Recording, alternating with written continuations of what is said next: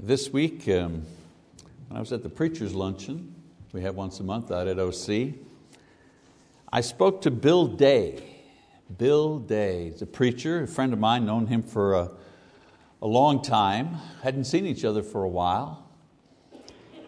And um, I remember Bill Day, the, the thing I remember the most about him is that um, his sister died in the uh, Oklahoma City bombing, the Murrah building bombing. His sister died in that bombing, and I remember him being uh, interviewed uh, on television, CNN um, interviewing him during that time, and he made such a marvelous response to the uh, reporter from, I think up in New York City, something, who asked him you know, how he felt now about God, you know, now that his sister had been killed in this uh, in this bombing.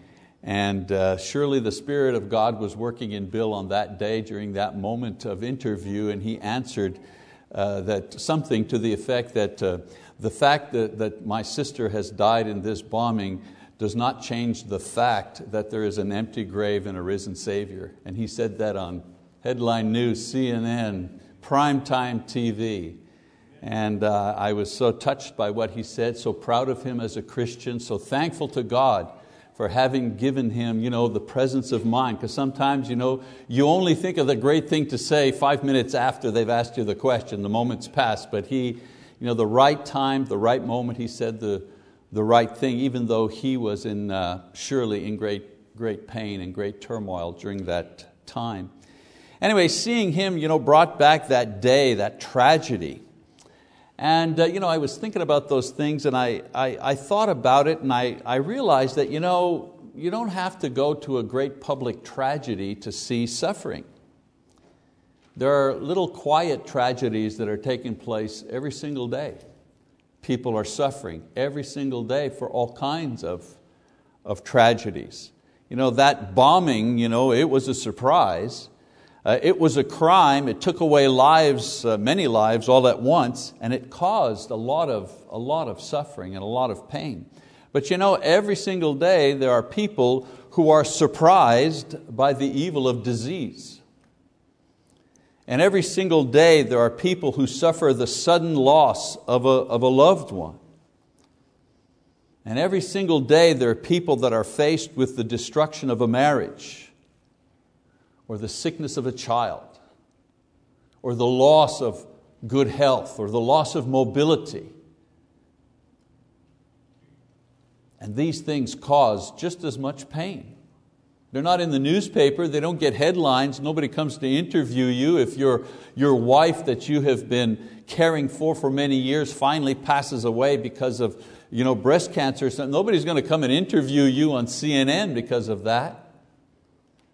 And yet, who's to say that the searing pain of that loss is not any greater or less than the pain that the people suffered many years ago at the bombing? I'm not trying to minimize the suffering of the people involved uh, uh, in the OKC tragedy. I'd just like to point out that suffering is generic and it hurts the very same whether you do it in public or your, your tragedy is one that is a private in nature. And whether it's public or private, the result of someone else's evil or part of the normal life cycle, suffering is inevitable for everyone. And few people see any of the good that might come from these kinds of experiences. So, this evening, I'd like to share with you some of the things that the Bible says we can do to suffer successfully to find positives through the suffering that we experience. Now, some may think you know, that the term successful suffering, that's the name of this lesson, kind of funny if you, well, amusing anyways, if you're driving by our sign outside, the, the morning sermon was entitled, Does Hell Really Exist? And then the, the evening sermon is called Successful Suffering. So I don't know if you don't listen to both of these sermons, you're wondering what's going on in this building, you know what I'm saying? but some may think that the term successful suffering is a contradiction or some kind of cruel joke. Successful suffering is when you go through a period of suffering and even though you lose something or you experience great pain, the final result is that you have gained something as well. Now, it may not be the person or the thing that you lost, it may not be a better situation. But if you suffer successfully, it means that you come out of your suffering with something that you did not have before. Something that only suffering could produce. Something that changes you into a person better able to deal with life and suffering in the future. Because you see, as I said, suffering is inevitable. You know, as ministers, elders, you know, we, we get to see people very often who are suffering. You know, in your family, you, know, you may go see grandpa and he's suffering and that's the only person in your life that you're having to deal with. But in our work, you know, the, the board in the office there, that whiteboard in the office sometimes is filled with people who are in the hospital and rehab and surgery and uh, death in the family. You know, we, we deal with this we deal with this all the time. And one of the things that I find you know, that happens to people is that they're surprised when something bad happens in their life, as if in life everything is supposed to always go smoothly and there should be no problems, no loss, no suffering whatsoever, and then all of a sudden something bad happens and they're surprised. Now you can feel hurt, you can feel disappointed, you can feel frightened, you can feel all those things, but surprise shouldn't be one of the things that we feel. Because suffering, brothers and sisters, suffering is inevitable in this life. The Bible talks a lot about suffering, and most of the people it talks about experience suffering in one way or another. For example, Jacob's favorite son is kidnapped.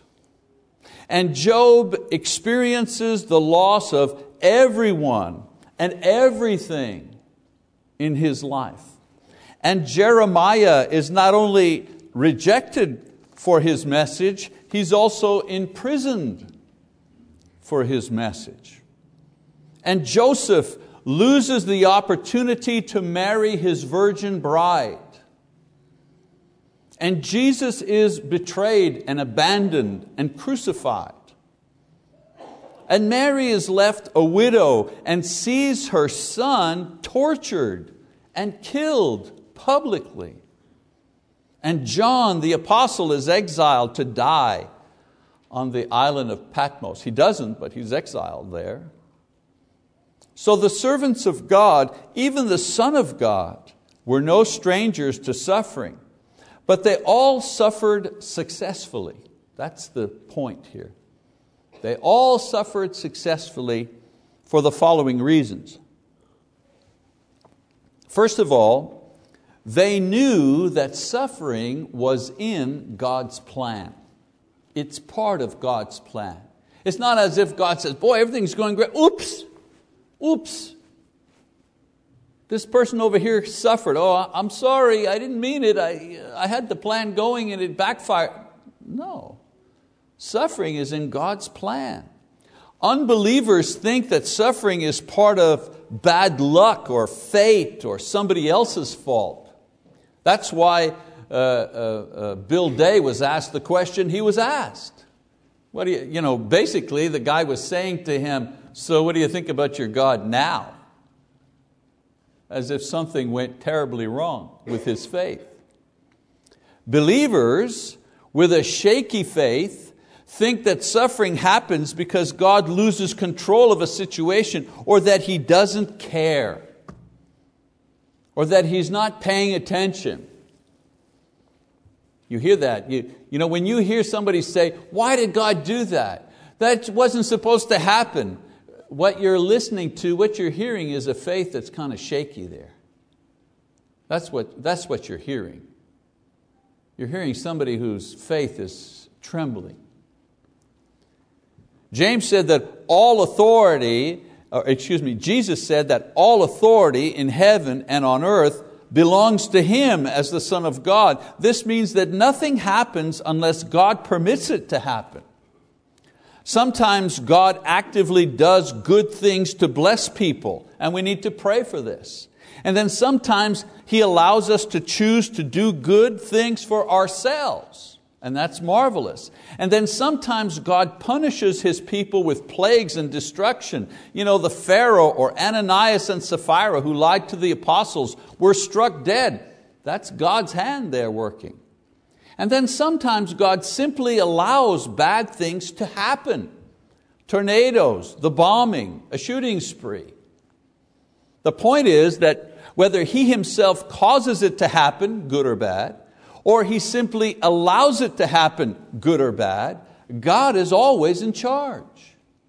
Nothing ever happens unless He permits it. Listen, just because we don't understand it doesn't mean that He doesn't understand it. It just means we don't understand it. And there's nothing in the Bible that says we have to understand everything that God does and everything that God permits. He's not promised us that. It's easy to understand why He causes or permits good things to happen, but we have problems with understanding why He permits evil to happen. Now, don't get me wrong, He doesn't cause the evil, He permits some to exist, but He limits it, He mitigates it. But why? Why let any bad happen? Why let any suffering take place? A couple of reasons. First of all, suffering produces patience. We know the passage, James chapter 1, verse 3 and 4, simply says, knowing that the testing of your faith produces endurance, and let endurance have its perfect result, so that you may be perfect and complete, lacking in nothing. Let's face it, some things can only be produced one way, and patience and endurance is only produced in the fires of trial and suffering. You, know, you do not create patience, you do not cultivate the virtue of patience when everything goes exactly your way. No. You, you, you, you, it's like going for a test, you know, for a, a stress test. You know, they want to test your heart, a stress test. You don't, you don't go on the, you know, the level uh, uh, you know, treadmill. You'll be there all day. What do they do? You know, they make that treadmill go up, a little up, and now you're, ooh, you're really you know, working hard you know, to take some steps. What are they trying to do? Well, they're trying to give some resistance so to get your heart pumping so that they can measure. Try to see the uh, things that happen in your life. Try to understand. It's the same kind of thing. It's like God you know, is kind of raising up the treadmill of your life, so to speak. Put a little pressure on you, test your faith build some muscle, develop some virtues. Our purpose on earth is not to get rich, not to have fun or to see the world. Our purpose on earth is to become godly and eventually live in and enjoy the presence of God forever. One of these godly qualities is patience. And suffering is the only way that a human being can cultivate patience. You know, once we begin to experience the virtue of patience, we see that it is worth the price that we paid in order to obtain it. James tells us that patience is one of the jewels in the crown of eternal life that we will receive when Jesus returns. In chapter 1, verse 12, he says, Blessed is the man who perseveres under trial, for once he has been approved, he will receive the crown of life, which the Lord Himself has promised to all who love Him. Another reason why God permits uh, evil, difficulty, suffering, suffering produces righteousness. In Hebrews, just go back a page there, in Hebrews chapter uh, 12, verse 7. Look, look at that, Hebrews chapter 12, verse 7. The writer says, It is for discipline that you endure. God deals with you as with sons. For what son is there whom his father does not discipline? But if you are without discipline of which all have become partakers, then you are illegitimate children and not sons. Furthermore, we had earthly fathers to discipline us, and we respected them. Shall we not much rather be subject to the Father of spirits and live? For they disciplined us for a short time as seemed best to them, but He disciplines us for our good, so that we may share in His holiness. All discipline for the moment seems not to be joyful, but sorrowful. Yet to those who have been trained by it, afterwards it yields the peaceful fruit of righteousness. For unbelievers, suffering is meaningless and useless, and it produces only negative results. It is a waste of time. You hear people sometimes, people who have no faith, you hear them say, you know, I wasted you know, six months of my life with this broken leg. I couldn't do anything. I couldn't go sailing. I missed work, blah, blah, blah. It, you know, their suffering was simply a waste of time. But for believers, suffering is not an end, it's a means to achieve something beyond the pain and beyond the inconvenience. The writer here names some of these. He says that suffering brings us closer to God as His children. The reason for that is when we are in pain, we draw closer to God in prayer and devotion. It'd be great if we did that normally, if we took the time out of our busy schedules and our hectic you know, lives you know, to take the time to take an hour or two simply to be close to God in prayer and meditation. You know, it'd be nice if we just voluntarily did that, but we're way too busy, aren't we? Most of us. And then something happens you know, that pulls the rug out of you. Now you got plenty of time. And you start you know, praying to God and at first, all you're asking for is for the suffering to be over. God, just take it away. Just let it end so I can get back to my other life. But if you are, if you are blessed, if you are patient, all of a sudden, within the suffering, there comes great understanding. There comes great peace. There comes great joy. Suffering brings us closer to God. When in pain, as I say, we can draw near to God in prayer and devotion. Suffering is used by God to purify our lives of evil at times. I know it's not always that way, but sometimes we suffer because we're not behaving properly. It's not beyond God to use suffering or physical punishment to get our attention. Have you never done that? With your own kids, you know, ding, you know, on the side of that, ding, they're blah, blah, blah, they're yakking, they're talking, they're back talking, you know, they, they're out of control and you just, psh, the back of the head, you know, what, what, what, what? Don't talk to your mother that way. Oh, sorry, Dad. Don't you think God does that too? We're living way too close to the edge. We're neglecting what we're supposed to be doing. We're doing the things we absolutely know we shouldn't be doing, and then all of a sudden, psh, spiritual slap in the head. You know, I don't know, we smash up our car, we, we're driving too fast and we slip on the ice and, and roll the car a couple of times and we come out of it kind of okay and all of a sudden say, okay, okay, okay, um, maybe I was driving a little too fast, maybe I'm not paying enough attention. Our wife tells us, you know what, I think I want a little space. Whoa, I think I need some time to think about us. That'll get your attention. Don't you think God gets your attention? Especially when the reason for our suffering can be traced to our own personal sins and offenses. Suffering many times makes us quit sin. I know a lot of smokers gave up smoking when they had their first you know, exam and the doctor said, man, I think I see a spot over there. Whew, there's a motivator. Suffering is a way that God will use to get our attention because we're out of control and we can't stop it. He may not send the suffering, but He allows you to experience it in order to get your serious attention about spiritual matters. We should never be too proud to allow suffering to bring us humbly before God because this is a primary way that God uses it. Don't be surprised. He punished the Israelites. He punished an entire nation for being unfaithful. What makes you think He's not going to punish you for being unfaithful?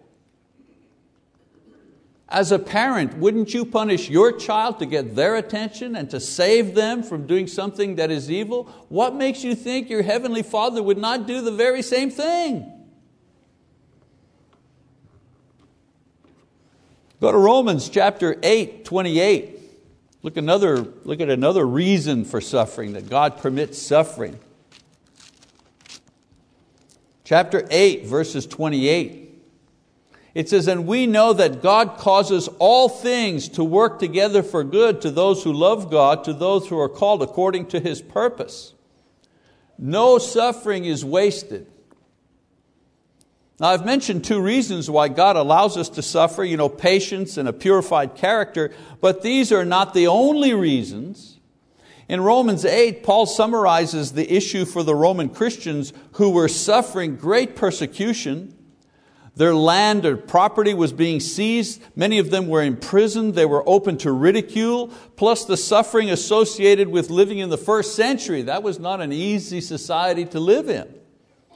And so, what does he tell them, Paul? What does he tell these people? He tells them that God can cause everything. We always think about the good things, but he says everything. That means God can cause everything, the good and the bad. He can cause the good and the bad to work out for good. Now, here's the part we get wrong. We're always thinking it's our good, it's His good. He can make the good and the bad in our lives work out for His good, His purpose. His, he is accomplishing His purpose in our lives. And He'll use whatever He needs to accomplish that purpose for those who believe in Him and who trust in Him. This means that He has His purposes, right? Which He may or may not, which we may not understand, but the Bible assures us that it's not mindless chaos. God will cause everything to work for good, ultimately. Ultimately, for good. We may not see it, we may not be, uh, we may not see it in our lifetime, but God will cause all of our suffering to work for good. Hmm. The caveat is what? For those who believe, for those who are called according to His purpose. If you're one of the called through the gospel and you've responded to the gospel, repenting, being baptized, walking faithful, if you're one of those, the called, then you can be sure, Paul says, through the Holy Spirit, that whatever good is happening in your life and whatever bad is happening in your life, God will make sure that the sum total of it works for good, His good. And isn't that what we want? Aren't we saying to God, Lord, use me, God, please use me. I, you know, I don't have this talent and I'm not that and I'm not a rich person, but God, please use me. So you know what He does? Says, all right, well, I'm going to use your suffering. I'm going to make you suffer and I'm going to use that for something else. Sometimes we're not ready for that, are we? Joseph, the son of Jacob, was wickedly sold into Egyptian slavery and wrongly imprisoned over a period of 13 years. And eventually he learned that all of this suffering had a purpose. And it wasn't to serve him, it was to serve his family. We believe the resurrection because the Bible says that it happened. Well, the same Bible tells us that none of our suffering is wasted. So we must have confidence that God will work for good, ours or someone else's, whatever suffering that we experience. And so the first reason why the early saints suffered successfully was because they knew that suffering was in God's plan. It was within His purpose. Another reason that people in the Bible suffer successfully, they knew that there would be an end. They knew that there would be an end to suffering. You know, the scary thing about hell is not the pain, it's the fact that the pain will never end. My wife and I were talking about that, about Marty's sermon, you know, and she made that comment, as a matter of fact, as we were having lunch, and she, exactly that comment. It's not just the pain, it's the idea that it'll never end. That you might be in a place where God is not forever. Oh, wow, that's terrible. That you might be in a situation that'll never change. Boy, that's hell. That's hell. What does Jesus say? And if your eye causes you to stumble, cast it out. It's better for you to enter the kingdom of God with one eye than having two eyes to be cast into hell, where their worm does not die and the fire is not quenched. Matthew 9, 47, 48. Thinking that there is no end, no relief. Man, that's depressing and it's discouraging. It kills our hope and it robs us uh, of the will to go on. Now, God's servants suffered some pretty terrible things. If you want to read about that, go to Hebrews chapter 11, 32, 39. The writer mentions that some of his servants were tortured to death, some were mocked, some were whipped and imprisoned, some were stoned, some were like sawed in two, killed with swords. Many were left to wander, living in caves, no food, no shelter, all kinds of suffering. Their suffering was different but the one common thread that they shared was that their faith enabled them to see that their suffering would one day end. Job suffered great personal loss of his family and wealth and health and friends, and yet his faith sustained his hope, and in the end he was renewed to good health and prosperity. There's an end to it. Jesus suffered injustice and torture and finally death. But his faith supported his hope, and he was resurrected from the dead, never to suffer again. Regardless of our suffering, we know that someday there will be relief, either in renewal in this life or in resurrection to the next life. God has promised that He will give us one or the other, so it's okay to pray for both. It's okay to pray for renewal. I always do, no matter how sick the person is, I always pray, well, Lord, I don't have any control here, but if I have a choice of something to pray for, I'm going to pray for life, I'm going to pray for renewal because I know you can do that. But sometimes God chooses something, something else. So we need to understand, as Christians now, we need to understand that whatever suffering it is, it'll come to an end. And our life is not about getting better. Our life is about getting to heaven. I still go to heaven even if my body is racked with cancer. I still get to go to heaven. I still get to go to heaven if I'm 90 years old and I can still run a marathon. I still get to go to heaven. It doesn't matter how healthy my body is or is not. That's not the game I'm playing. The game I'm playing is I want to be faithful in order to go to heaven. The condition of my body, that's a secondary thing. That's a secondary thing. You know, I think we're all aware of the fact that suffering is inevitable and equally painful for everybody. We also need to understand that our suffering doesn't have to be a totally negative experience. Our suffering can be profitable if we remember what the Bible teaches us about successful suffering. And just a reminder, number one, successful suffering requires that you accept your suffering as part of God's plan. It kind of eases the pain. Maybe not the physical pain, but the psychological pain. Many people work hard at accepting or resigning themselves to the suffering itself. This is called uh, stoicism. You can't do anything about it, so you might as well accept it, make the best of it, even learn a few things about it. The goal here is to lose yourself in the suffering, hang on to who you are, and hang on to your sanity if you can. But successful suffering has a different goal. You try to accept that the suffering is part of God's plan for your life. And the objective is to accept the suffering as God's will without losing your faith, your hope, and your love. So many people use their own suffering as an excuse to stop loving other people. I'm hurting, so I can be nasty. Because the fact that I'm hurting and suffering gives me the privilege of being nasty. I don't have to love people. I mean, I'm suffering already. Leave me alone. Other people think that suffering is a license to curse God or give up hope. And as I said, permission to be uncaring and unkind. Successful sufferers will acknowledge in humility that what is happening to them is not a curse, it's not bad luck or stupidity, it's simply an opportunity for God to develop His plan using my suffering in some way. And even in some way that I might not readily understand now. And so successful sufferers get through their experiencing, uh, through their experience rather, without losing their grip on the spiritual dimensions of their lives. Remember also that successful suffering requires that you seek God's will, not just the end of your suffering. You can pray about, please God, let this thing be over. I mean, that's a, of course, that's a legitimate prayer, but please don't let that be your only prayer.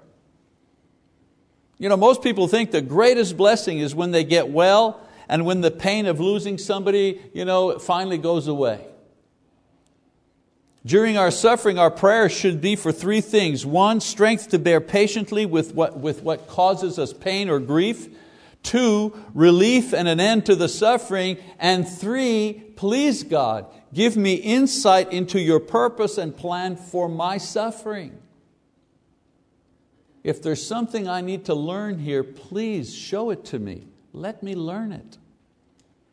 By only praying for relief, we may miss out on the true benefits associated with the suffering that we experience.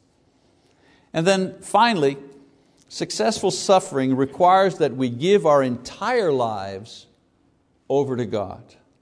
Regardless of how broken or ill or used up or sinful our lives might be, God wants us to give Him that life.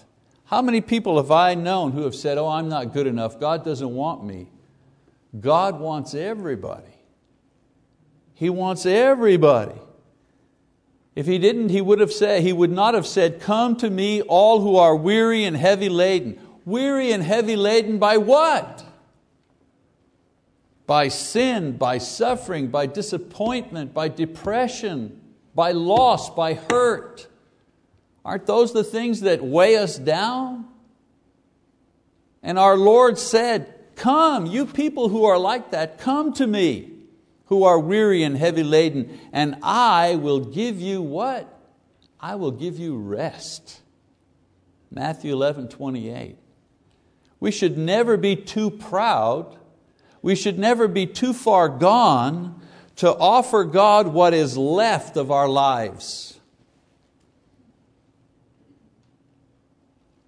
People who come to Christ you know, in middle age, and I've baptized many people like that, sure Marty has too, you know, 40 years old, 50, 60 years old. Many times it's like, well, I've wasted all the good parts of my life. Surely God doesn't want, you know, I'm a broken man, I, I don't have much time left.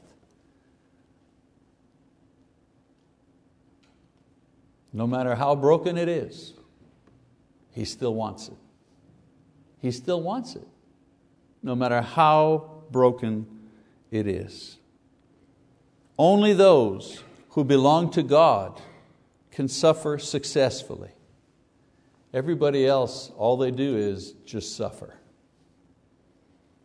So I pray that if you are suffering, these things will help you find meaning and profit from the pain and the difficulties that you are encouraging. And if your suffering has been just that, just suffering, and you desire to put it into a proper context of God's eternal plan, then I encourage you to give God your suffering by giving Him your life today. And if you haven't done so through repentance and baptism, then that's a good thing to do tonight. The water is there, the church is your witness, the angels are before us. God is ready to take your life if you're ready to offer it to Him. I also encourage those who have gone away from God because of their suffering to be renewed back to Him through the prayers of the saints. Sometimes our bodies are in the pew, but our heart is far away. You know, maybe it's time to bring your heart back into the church. Maybe that's what you need. Maybe that's what your hurt is. We encourage you to do that as well. And I encourage those who need prayer for strength or relief or insight also. Our elders are here to pray for you, to lay hands upon you tonight. So if you need any one of these things, any type of ministry that we can give you this night, then we encourage you to come forward now as we stand and as we sing the uh, song that has been chosen to encourage us.